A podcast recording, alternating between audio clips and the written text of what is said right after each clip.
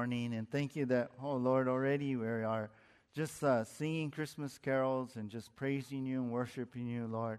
Already we feel your presence and the Holy Spirit moving upon our hearts. And God, I ask that you would now, Lord, speak to us through your word, God.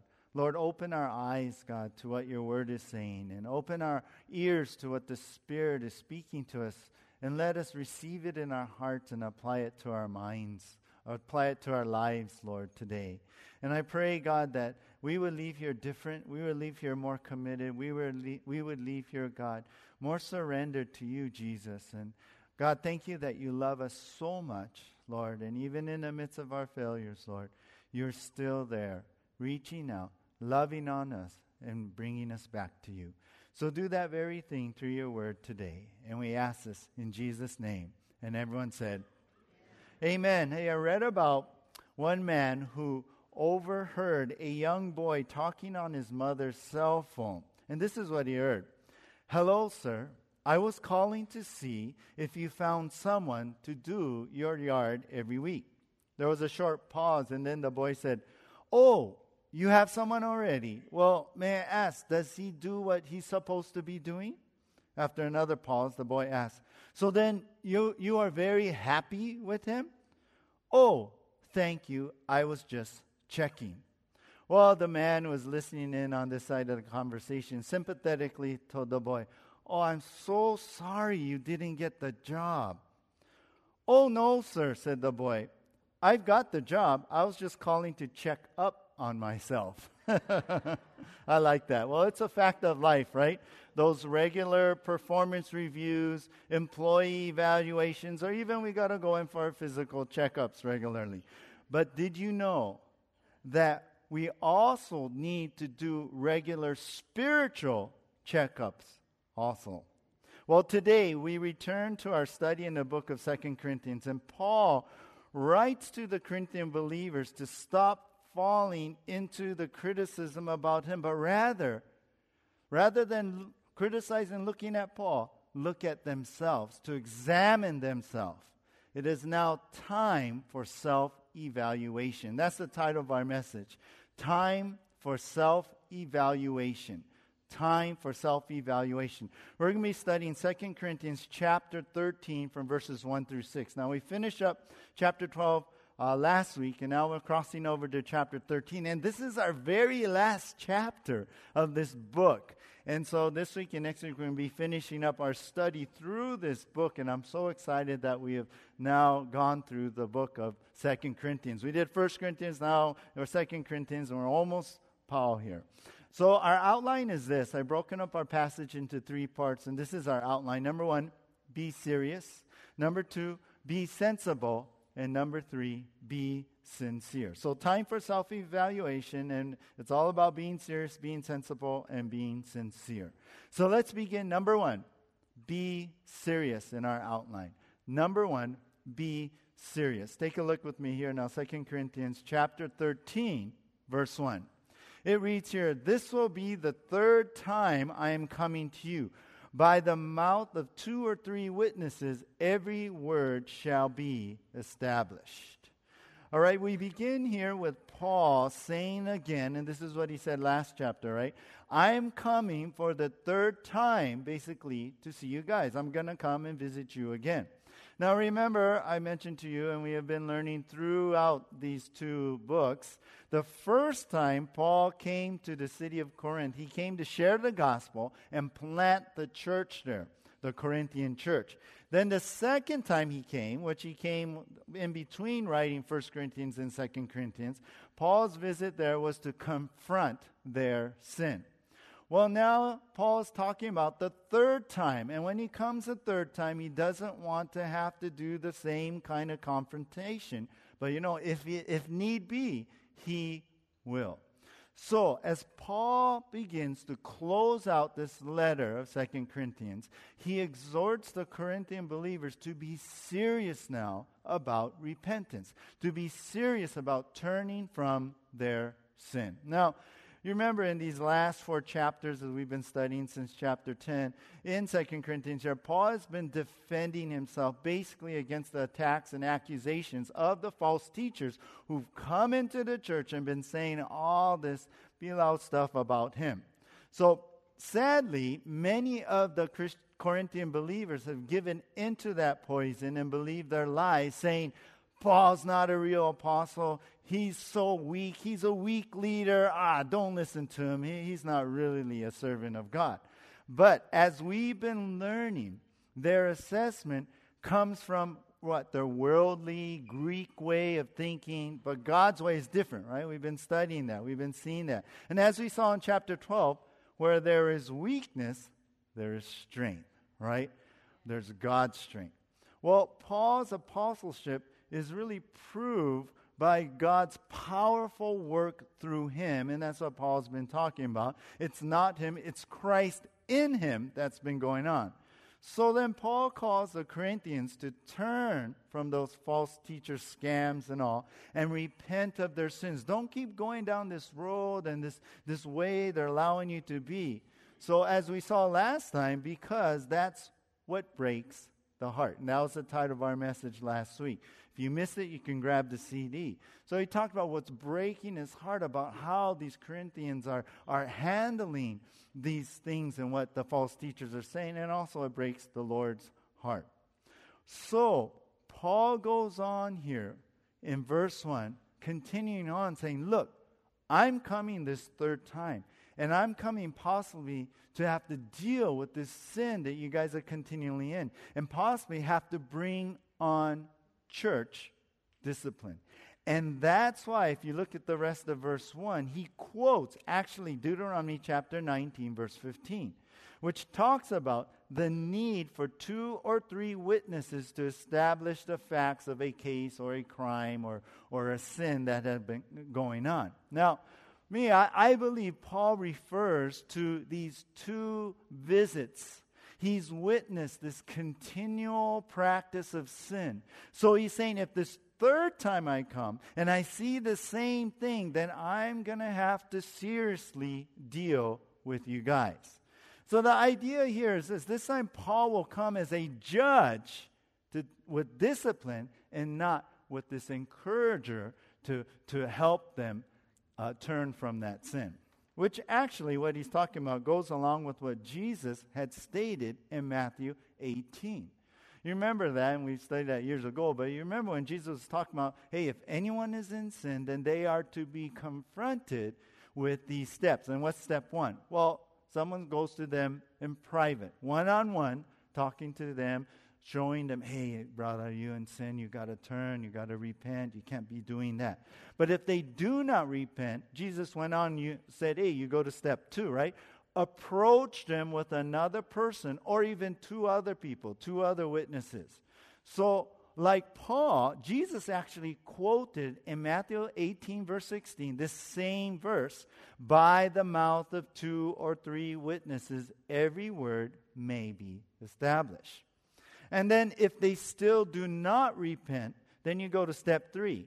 The matter is brought before the church and the church leadership as we study. And if they still not repent, then they are judged, they are, they are asked not to return. And remember, Jesus, when Jesus said this, it was all steps to, of restoration. Yeah, to get them to see their sin and to bring them back to the Lord. But if they, they're not repenting, then they are judged. So, with the same idea in mind, before discipline is given, there are three separate occasions when the believer is warned. And that's what Paul's saying. You know, what? I'm coming this third time, and I'm coming this time to confront those who are still in sin. If need be, you know what? I will conduct church discipline. This time, Paul is coming to judge. And in a way, it's like baseball, yeah? Three strikes and you're out. So that's why Paul says this next. Look at verse 2.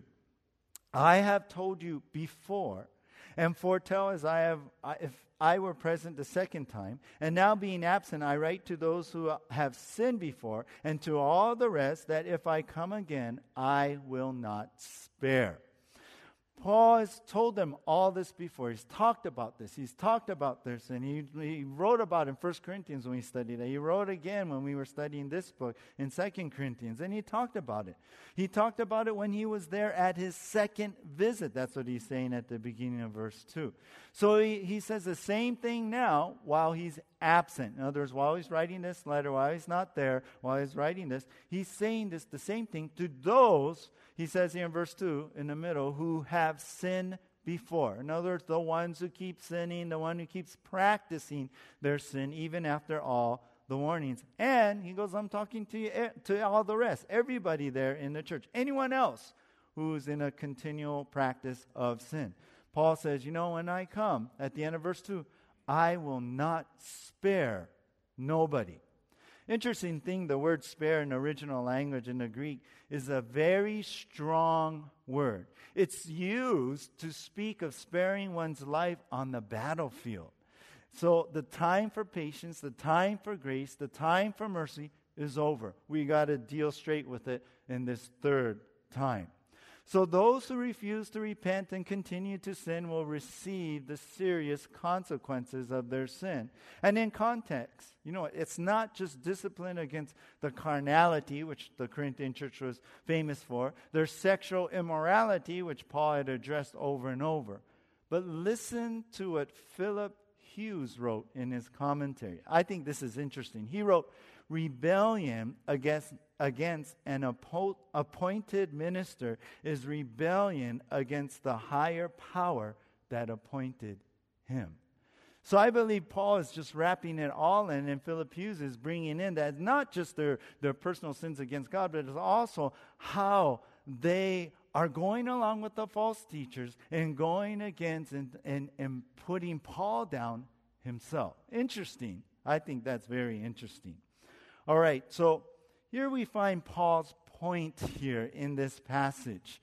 This time, when Paul comes, he will seriously deal with the sin. So the time to repent is now. This is his point here in these first two verses.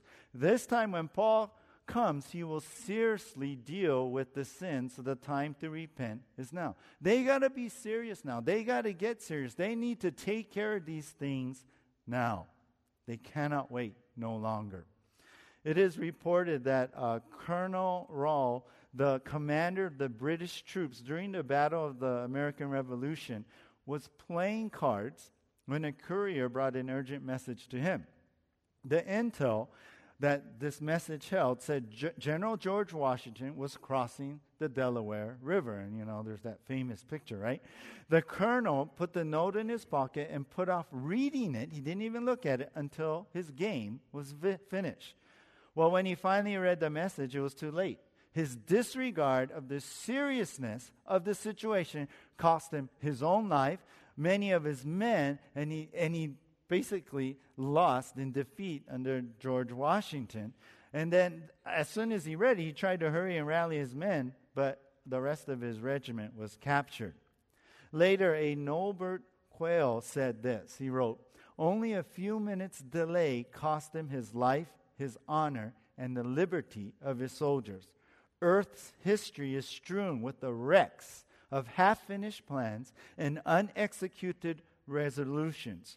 Tomorrow, quote unquote, is the excuse of the lazy and refuge of the incompetent. Oh, heavy words there, yeah? Paul saying, hey, you guys, this time when I come, I got to deal, deal serious with you guys. I mean, this is the third time now. You got to be already dealing with this. But this time I come, I'm going to deal seriously with, with the sin. So the time to change, to repent, is now. Does this describe you this morning? Are we getting lazy in that battle for our souls? Have we be, become our own spiritual casualties because of our lack of repentance and disobedience before the Lord? Don't let your life become filled with the wreckage, as uh, Quayle said, of half finished repentance or broken promises to God. Don't disregard, disregard and procrastinate. Don't put off what God is saying to you today. He's speaking to all of us this morning. The Holy Spirit has a message. Now is the time to turn from sin. Now is the time to be serious. Let's move on to number two in our outline be sensible. We've seen the time for self evaluation. It really is now, and it's about being serious. And now, number two, be sensible. Be sensible. Paul goes on here, look at 2 Corinthians chapter 13, verse 3 now.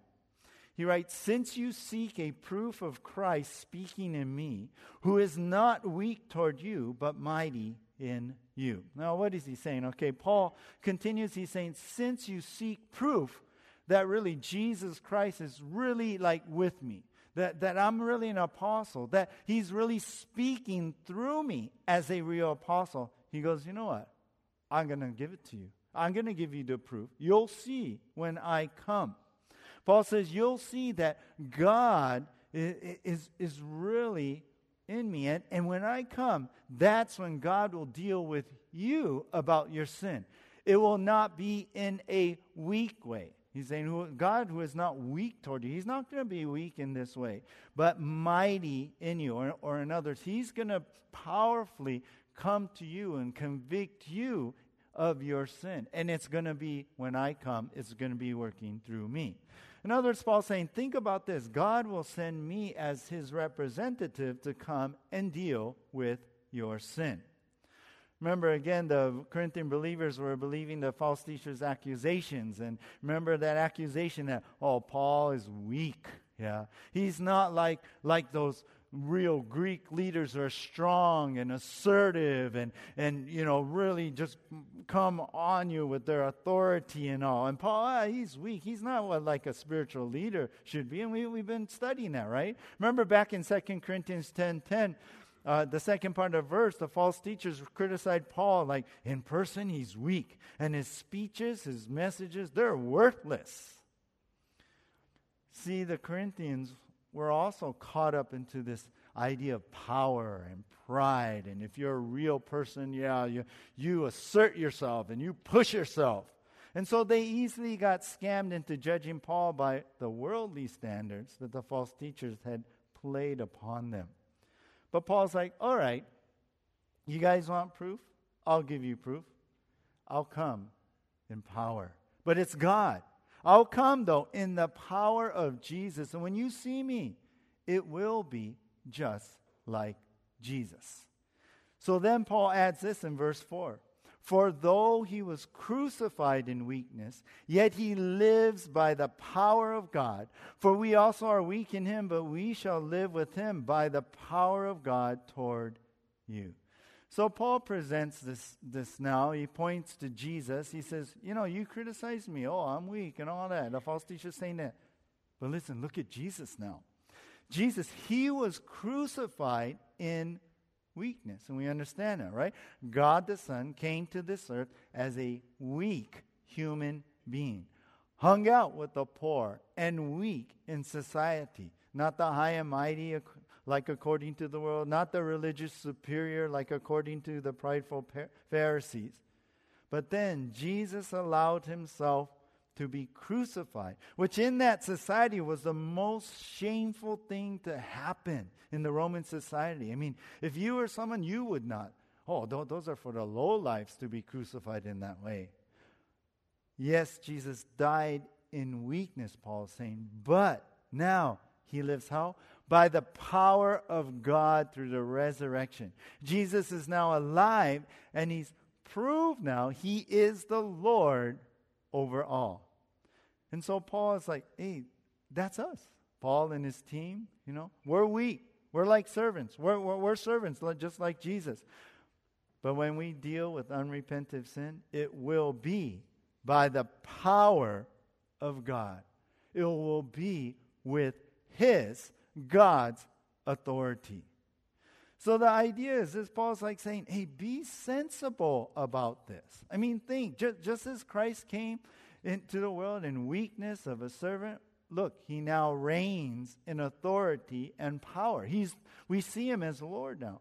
So Paul says, hey, I, I'm just following my Lord's way. I'm just following his lead. I came in the weakness of a servant to you guys, to encourage you, to love on you. But you know what? When it comes down to if I have to deal with sin, when it's called for, I'm going to bring the authority that have been given me as an apostle of God in representing what the Lord wants. I was thinking about this. You know, we think about Christ in this way. That's right. He came humbly, right? But he is Lord now. As we're in this Christmas season, I think about how different Jesus' first coming was to what his second coming will be, right?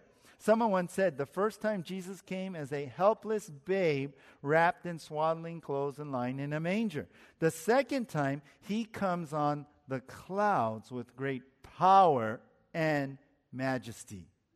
So Paul's using that example. Paul's saying, look, if you guys, you Corinthian believers, don't change your ways, you know what? I'll be forced to come with that power and authority of Jesus to discipline you guys. So, in these two verses, Paul's point here is this make no mistake, God will, through the apostle, hold you accountable for your unrepentant repentant sin. Make no mistake, God will, through the apostle, hold you accountable for your unrepentant sin. You know, so many people, uh, you, you, you hear, you know, in the world, oh, God is love. It's okay. I'll be okay. Oh, we just love. God is love, you know. But you know what? God is holy and righteous. God is pure and just too. And He will bring judgment to those who don't repent. I mean, we look at end times prophecy, we look what's going to happen in the tribulation. It is the judgment of God falling upon unrepentant sin. God, we read in Old Testament, we're studying the book of Ezekiel, and Israel went after idols. Israel committed spiritual adultery against their God, and God had to bring judgment because he's holy. He loves them. He, he reaches out. He warns us. He tells us, come on, come on. But one day the judgment will fall.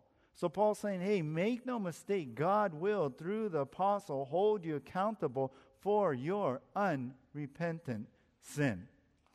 You know, Kristen and I, uh, in, in our times of disciplining our own children when they were younger, we would try to relay that it's not so much our rules that they have broken, but it's disobedience to God and His Word. During our, our discipline process and procedure, we would not only talk about their crime, quote unquote, and how they went against God, but it, it would also include a time of prayer and I wanted them to go before the Lord and ask forgiveness from the Lord for what they've done, really, against Him, against what the Word says. And it was all in the mindset that we would train them to see that even though we as a parent are administrating the punishment, ultimately they are accountable before God. And our hope is that they would learn that ultimately they live before God. And that's really the idea with Paul. Paul's like, make no mistake, God will, and through this apostle, hold you accountable for unrepentant repentant sin. So he's trying to relay this. So it's not so much Paul's trying to bring up, you know, questioning Paul's apostleship, criticizing him. It's not so much about Paul's defense, even like, oh, yeah, don't do this to me. But it's more about what God is saying, what they're doing to the Lord. And it's about how God will use Paul to hold them accountable. So be sensible about this. How about you today? How do you handle things? Like, oh, maybe your parents come to you and say, hey, we got to have a talk. Oh, no. Yeah. Or maybe your boss or your teacher. Yeah. How do you handle it when they come try and talk to you about maybe you're going off course or the wrong things you've been doing? Do you fly off the handle? Do you turn it around and then put it back on them? Oh, no, but it's you and you did this? Sometimes we can be so blind and we don't see that those who really care about us are only trying to help us. And suddenly, they become the enemy. Suddenly, the very ones God is using, right? They become the enemy. And that's what Paul says. Hey, don't don't look at me now. I'm going to come, but you know, I'm representing the Lord, and God is the one holding you accountable. What happens is it's our own selfishness, it's our own pride, and and and maybe we're just trying to protect our own sin, right? Yeah, that we do that. What God is trying to do is to speak to you and hold you accountable for your sin. His heart is, He doesn't want you to go down that road. His heart is, He doesn't want you to suffer consequence and consequence after consequence because of, your, of the sin. He's trying to save you to try and course correct you and calling you and, and holding you accountable to sin. Hey, we got to stop blaming others. No matter if they are respectable or not, God is probably using them to point out something in your life. So let's not be like these Corinthian believers coming against Paul when it is God who is really behind the apostle. All right, let's move on to number three now in our outline be sincere. Be sincere. It's a time for self evaluation. It's about number one, be serious. It's about number two, be sensible about this. And now we really get into the, the meat of what Paul is saying here. Number three, be sincere. Take a look with me here now, 2 Corinthians chapter 13, verse 5. Examine yourselves as to whether you are in the faith. Test yourselves. Do you not know yourselves that Jesus Christ is in you, unless indeed you are disqualified? Here we come to really, uh, as I mentioned, the peak of what Paul is saying. The Corinthians, the, these believers, they must be willing to, Paul says here in verse 5, examine yourselves. The word examine here, it, it really means to take inventory. And then later, when he says in the middle, test yourselves, the word test means to scrutinize, to really look, look into yourselves. Both words really carry this idea of putting something to the test to determine its genuineness. Yeah? Is it really real? So here, that's why Paul says, says that examine yourselves as to whether you are in the faith. Are you really in the faith? In other words, is there really any proof that I'm a true believer? Is there any proof that I am really living a life that God wants me to live? Is there any proof that I am really carrying myself as a true Christian should? Paul challenges the Corinthian believers to see if they are really true, and I would say it this way true to their faith. Bruce Barton said in his commentary, he asked, that's Paul asked, the Corinthians to examine themselves to test whether they were, I like this, acting in accordance with the Christian faith.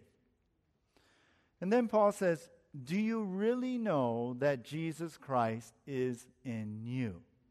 Do you not see that Jesus lives in you?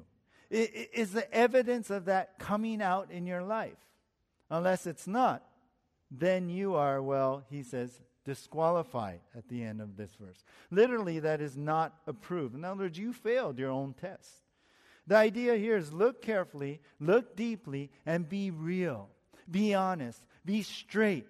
Be sincere as you look into your own lives. Uh, as we're talking about Christ living, is Christ really living in you? I mean, the great truth of the gospel is that when we're saved, when we become believers, the Holy Spirit comes to live inside of us. And we know that Jesus is alive in us. So is, is Jesus Christ really alive in you? Galatians 2:20 some of you this is your life verse right it says I have been crucified with Christ it is no longer I who live but Christ what lives in me and the life which I now live in the flesh, I live by faith in the Son of God who loved me and gave himself for me. So Paul's like, hey, be real. Look into your life. Is Christ really alive in you? Examine yourself. Test yourself. Is really the Christian life being lived out here? Understand also that the Greek verbs here uh, are in the present tense, they call it, which means it's a continual, regular checking. You can, you can translate like this verse this way keep on examining, keep on testing yourself. You know, just like physical checkups, Paul is urging believers to give yourself regular spiritual checkups. And then for our last verse today, Paul adds this in verse 6 But I trust that you will know that we are not disqualified. Paul says if the Corinthian believers really examine themselves real sincerely, and they do find, well, maybe you find Jesus there, or if you realize, no, there's sin there, I'm not living how I should be living, and you repent, then Paul says, you know, what, I trust that then you guys will know that me, my team, we're not disqualified. In other words, uh, they'll see that Paul truly is an apostle of Christ, and Paul is one who preaches the truth. So Paul's like, yeah, you guys been examining me, but you know what? You should examine yourselves. And if you're really honest and sincere and sincere, then you will see the truth about me. And then you will finally find, you know what? He's saying, freedom from all this division, all this hatefulness that as we've been seeing in this book, that has been going on in the body of the church of Corinthians there. Whatever doubts that those Corinthian believers had about Paul would all be cleared up. You know how? After they examine themselves. After, after they really see how they're living, how they're carrying themselves. I mean, the question is are they really walking in the Spirit with their constant judging of Paul? Are, are the false teachers really the ones to believe when Paul was the one who led them to the Lord, planted the church? Would Paul really try and fool them like these false teachers are accusing? Are how they value things like pride, power, money. That's what they value, and that's what the false teachers are pushing. And, and is that really of the Lord? So if they examine themselves rightly, biblically, they're going to see something different about themselves and even about Paul. That's what they should examine. Those that kind of mindset and attitudes that have been hanging around them for a while. They need to ask the straight questions and be sincere and real about the answers they may find. So, in our final point this morning, Paul is saying this You will find the true spiritual freedom and deep healing when you regularly examine yourself. That's what I'm saying. You'll see. I trust, you know, you're going to see what we're really made of, that we're not disqualified. And you're going to find that, oh, Paul, you're right. Oh, we've been wrong before the Lord. And in that, you're going to find that true spiritual freedom and deep healing when you regularly examine yourself. Someone once said this there is a proverb from the business world that says, the man who takes no inventory will one day become bankrupt. I like that. It's true. So true. And that's like what Paul is saying. Take regular inventory and you won't go spiritually bankrupt. We got to do that. We got to regularly look into our own hearts and be real about it. Don't cover up. Don't be prideful. Don't be thinking, oh, I'm okay. I get them. Yeah, that kind of thing. No, you got to really look honestly into your own lives, into your own hearts. Look under the carpet. You know, Look, don't just, oh, now I'm okay, because you know you're not dealing with some things. But we need to take inventory regularly.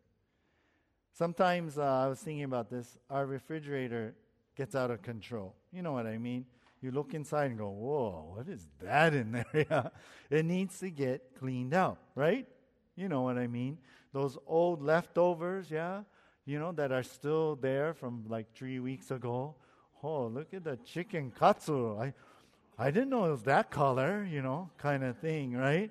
You know, the moldy, half eaten block of cheese from last Easter, you know, kind of thing. You know, or the, the expired stuff, you know, the, the salad dressing that, what's this? Wow, it's been here since what, two years ago? You know, kind of thing. Or, you know, isn't it funny, like milk, right? You, you see that and you kind of shake it and you hear that clunk, clunk, clunk, clunk. like, like, but isn't it funny how we still got to open up and smell it? Like, why, why do we do that? We know, we, if you hear a clunk, clunk inside, hey, throw it away right away, right? We got to clean out the fridge regularly, right?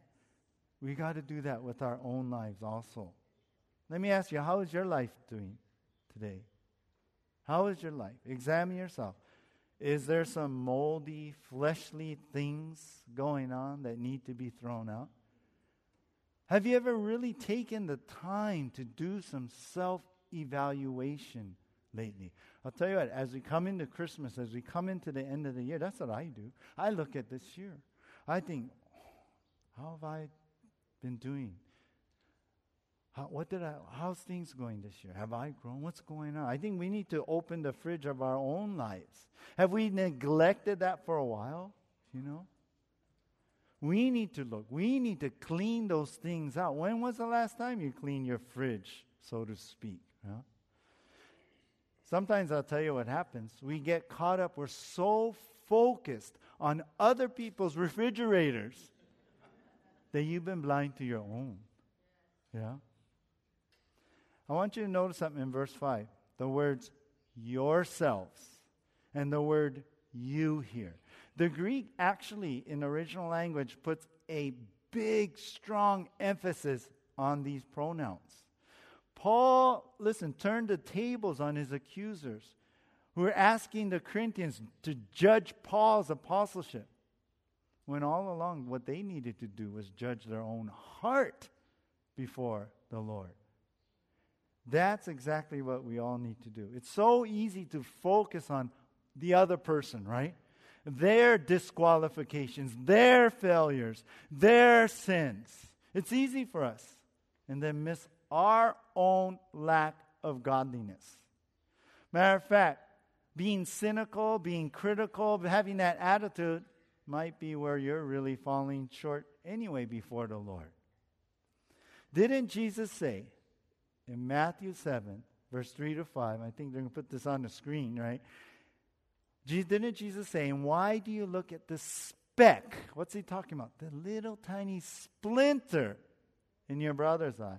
But do not consider the plank. You know what? He's talking about this giant beam in your own eye.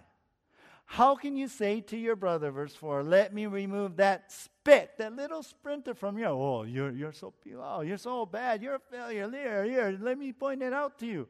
How can you, how can you say that to your brother? Let me remove the speck from your eye, and, and look, a big giant beam plank is in your own eye. And then what, what does Jesus call these guys? Hypocrites. First, remove the plank from your own eye, then you will see clearly to remove the speck from your brother's eye. You're automatically, you aren't qualified to judge another person when you still have your own plank. I remember my roommate in college would, would we would talk about this. He said, Yeah, it's like this big, big beam in your own eye when you're like this, and you walk around like this with this arm. We're walking around hitting people in the head and everything like that, yeah. Does that describe you?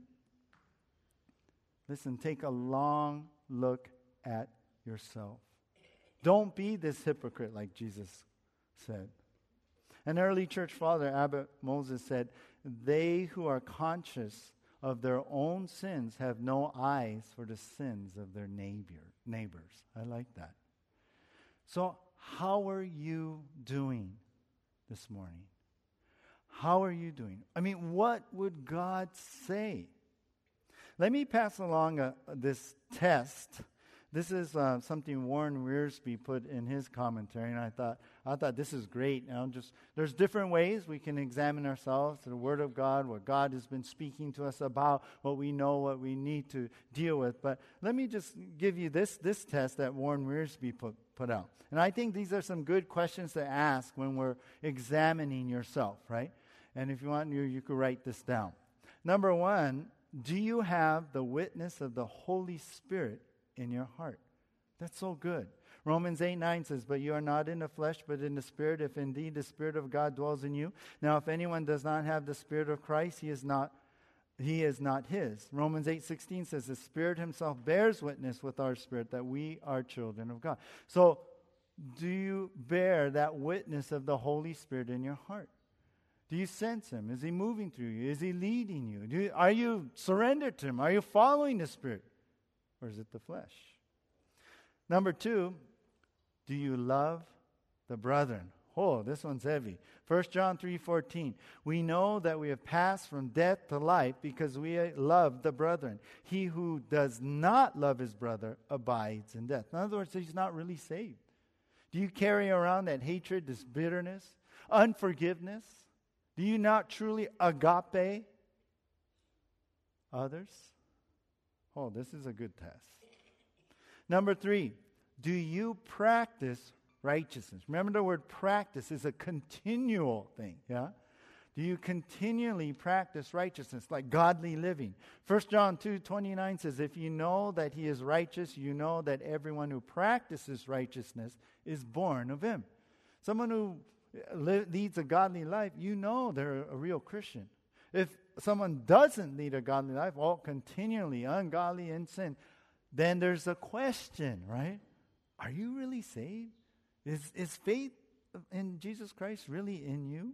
1 John 3 9, whoever has been born of God does not sin, for seed remains in him, and he cannot sin because he has been born of God. Again, he's talking about the practice of living a godly life. Is it this practice? Is this continue more godliness than there is sin? And number four, have you overcome the world so that you are living a godly a, a, living a life of godly separation. I think this is a good one. 1 John 5 4 says, For whatever is born of God overcomes the world, and this is the victory that has overcome the world, our faith. Have you been living a continually victorious life over your flesh and the things of the world? In Jesus Christ, we can, you know. Know this today. Maybe, maybe you haven't realized this, but because Jesus rose again from the dead and because he's given us a new life, we can find victory in Jesus, you guys. Victory over our sin, victory over our, our flesh. We don't have to live the same way no more. And it's not us like, oh, I got to try, I got to do this. No, it's the power of the resurrection living inside us because Jesus lives in us. There is hope, you guys. So have you overcome the world? Or are you still more worldly than godly? Are you is the worldly things, is, is, is that old life getting less and less? And more and more of Jesus in your life? More and more of the light and less of the darkness? Examine yourselves. Good questions to ask, right? So, how are you doing? What would God say if you were to ask Him? I'll close with this. I read about how one church had the, the little children come up on their Sunday morning services before the pastor spoke. And they come and they would say a little bit or then pray and then they go off into their keiki church. And, and uh, so this, this one, one morning, this, this little boy came up and and his little little sharing turned into a, like a mini sermon I read. Then he went on to pray, and he, when he prayed, he said, "Dear God, we thank you for this day. We thank you for this church. And then he paused for a moment. Then he looked up and he asked the Lord, How are we doing, God? And ripples of chuckles went through the church. But everyone knew that was a good question to ask. God, how are we doing? How am I doing, Lord? When was the last time you asked God that? How am I doing, God? What do I need to change? Lord, help me with this. God, what do you think about this? When was the last time you asked? When was the last time you even cared? Well, this is what we see here today, don't we? Paul has challenged the Corinthian believers. And so God is speaking to us that you know what? It's now the time for self evaluation. Let's pray. God, as we come to you, we, we ask this question, God, how are you doing, Lord? How am I doing? Oh, Lord, convict us through your Spirit and those things that we have failed, God, before you. Our disobedience, Lord. Our attitudes that, that aren't godly or pleasing to you. The things that we still hold in our heart and haven't let go, God. Lord, help us to let them go. But Lord, how, how am I doing? God, speak to our hearts. Lord, we want to be open and we want to be sincere. We want to be serious, Lord, and we want to be sensible because we know that, Lord, you have to judge sin one day. Though you've been gracious and merciful, Lord, we know that one day your patience will end as we read. But God, as, as the door is still open, as your patience is still there, and as you're loving on us right now to let us know that, that there's some things we have to work on. Because it not only affects, Lord, our relationship with you, which is huge, but it affects us and those around us. God, let us humble ourselves before you. God, we humble ourselves and, and we acknowledge and confess our sins, Lord. And we know that we got to change. And I pray for those here this morning who, who are struggling with things, who are being convicted even right now by your spirit of those things. And Lord, help us to truly examine ourselves because sometimes I don't like to because I know what I'm going to find. But Lord, give us the courage. Help us to be real with you, straight with ourselves, Lord, knowing that this is where we're going to find true freedom. This is we're going to this is how we're going to find true healing on the inside. For God, this is where you are. And we want to be with you. As our eyes are closed right now and our heads bowed, I want to give you an opportunity to, to just make it right before the Lord. If the Lord's really been speaking to you, the Holy Spirit's been really convicting you, and you come here and you stumbled in here, maybe even, or maybe you've been here for a while and there's some things you got to make right with God and you want to be forgiven, I want you to just put your hand up and acknowledge to the Lord. God bless you. Anyone else? I just, God bless you. God bless you. God bless you. God bless you guys. Just acknowledge this is this is for you and the Lord. Say, Lord, I need to make right with you. Anyone else? God bless you. God bless you. You guys can put your hand down now. Maybe you walked in here and never really, really uh, given your life to Jesus. Just put your hand up. Say, Lord, I know you're, you're God. I want to give you my life and be forgiven. I want to, I want to be a child of God now. Put your hand up if you want to receive Christ for the first time. Perhaps maybe you walked in here, you want to rededicate your life to the Lord. Put your hand up. Lord, I know I've wandered away and I need to come back. Anyone here? God bless you guys. God bless you there. Put your hand up, down. God sees your hand and He sees your heart through your hand. And I'm just going to pray for everyone who just raised their hand right now. Lord, I pray for those who have acknowledged from their heart by raising their hand to you that you would right now come upon them, forgive them, cleanse them, Lord. Let today be a new start, Lord. That you would wash away the sins, Lord. That you would help them, God, as they surrender to make a strong commitment to you, to follow you from this day on. That this Christmas will be different from the last Christmases. That as we end this year and go on to the new year, that their life will be totally changed because they are making the choice to live for you now. So, Lord, Come upon them now by your Spirit, Lord. Forgive them, heal them, help them, and make them new right now. I pray for those who are recommitting their life to you, Lord, that as I speak these very words, that they would say them within their heart. Dear Jesus, thank you for dying on the cross. Thank you, God, that through you I can find salvation, life, and freedom from my sin. Lord, forgive me of my sin. I believe that you are the Lord Jesus who sacrificed his life for me. Come into my life as I surrender to you. And I pray for the Holy Spirit to fill me now and give me new life. So, Lord, as we all come to a close this morning, we do just surrender our hearts and life to you asking you to continue to work powerfully, mightily, and bring us closer to you and help us to fall in love with you more and more and more. In Jesus' name, amen. Amen.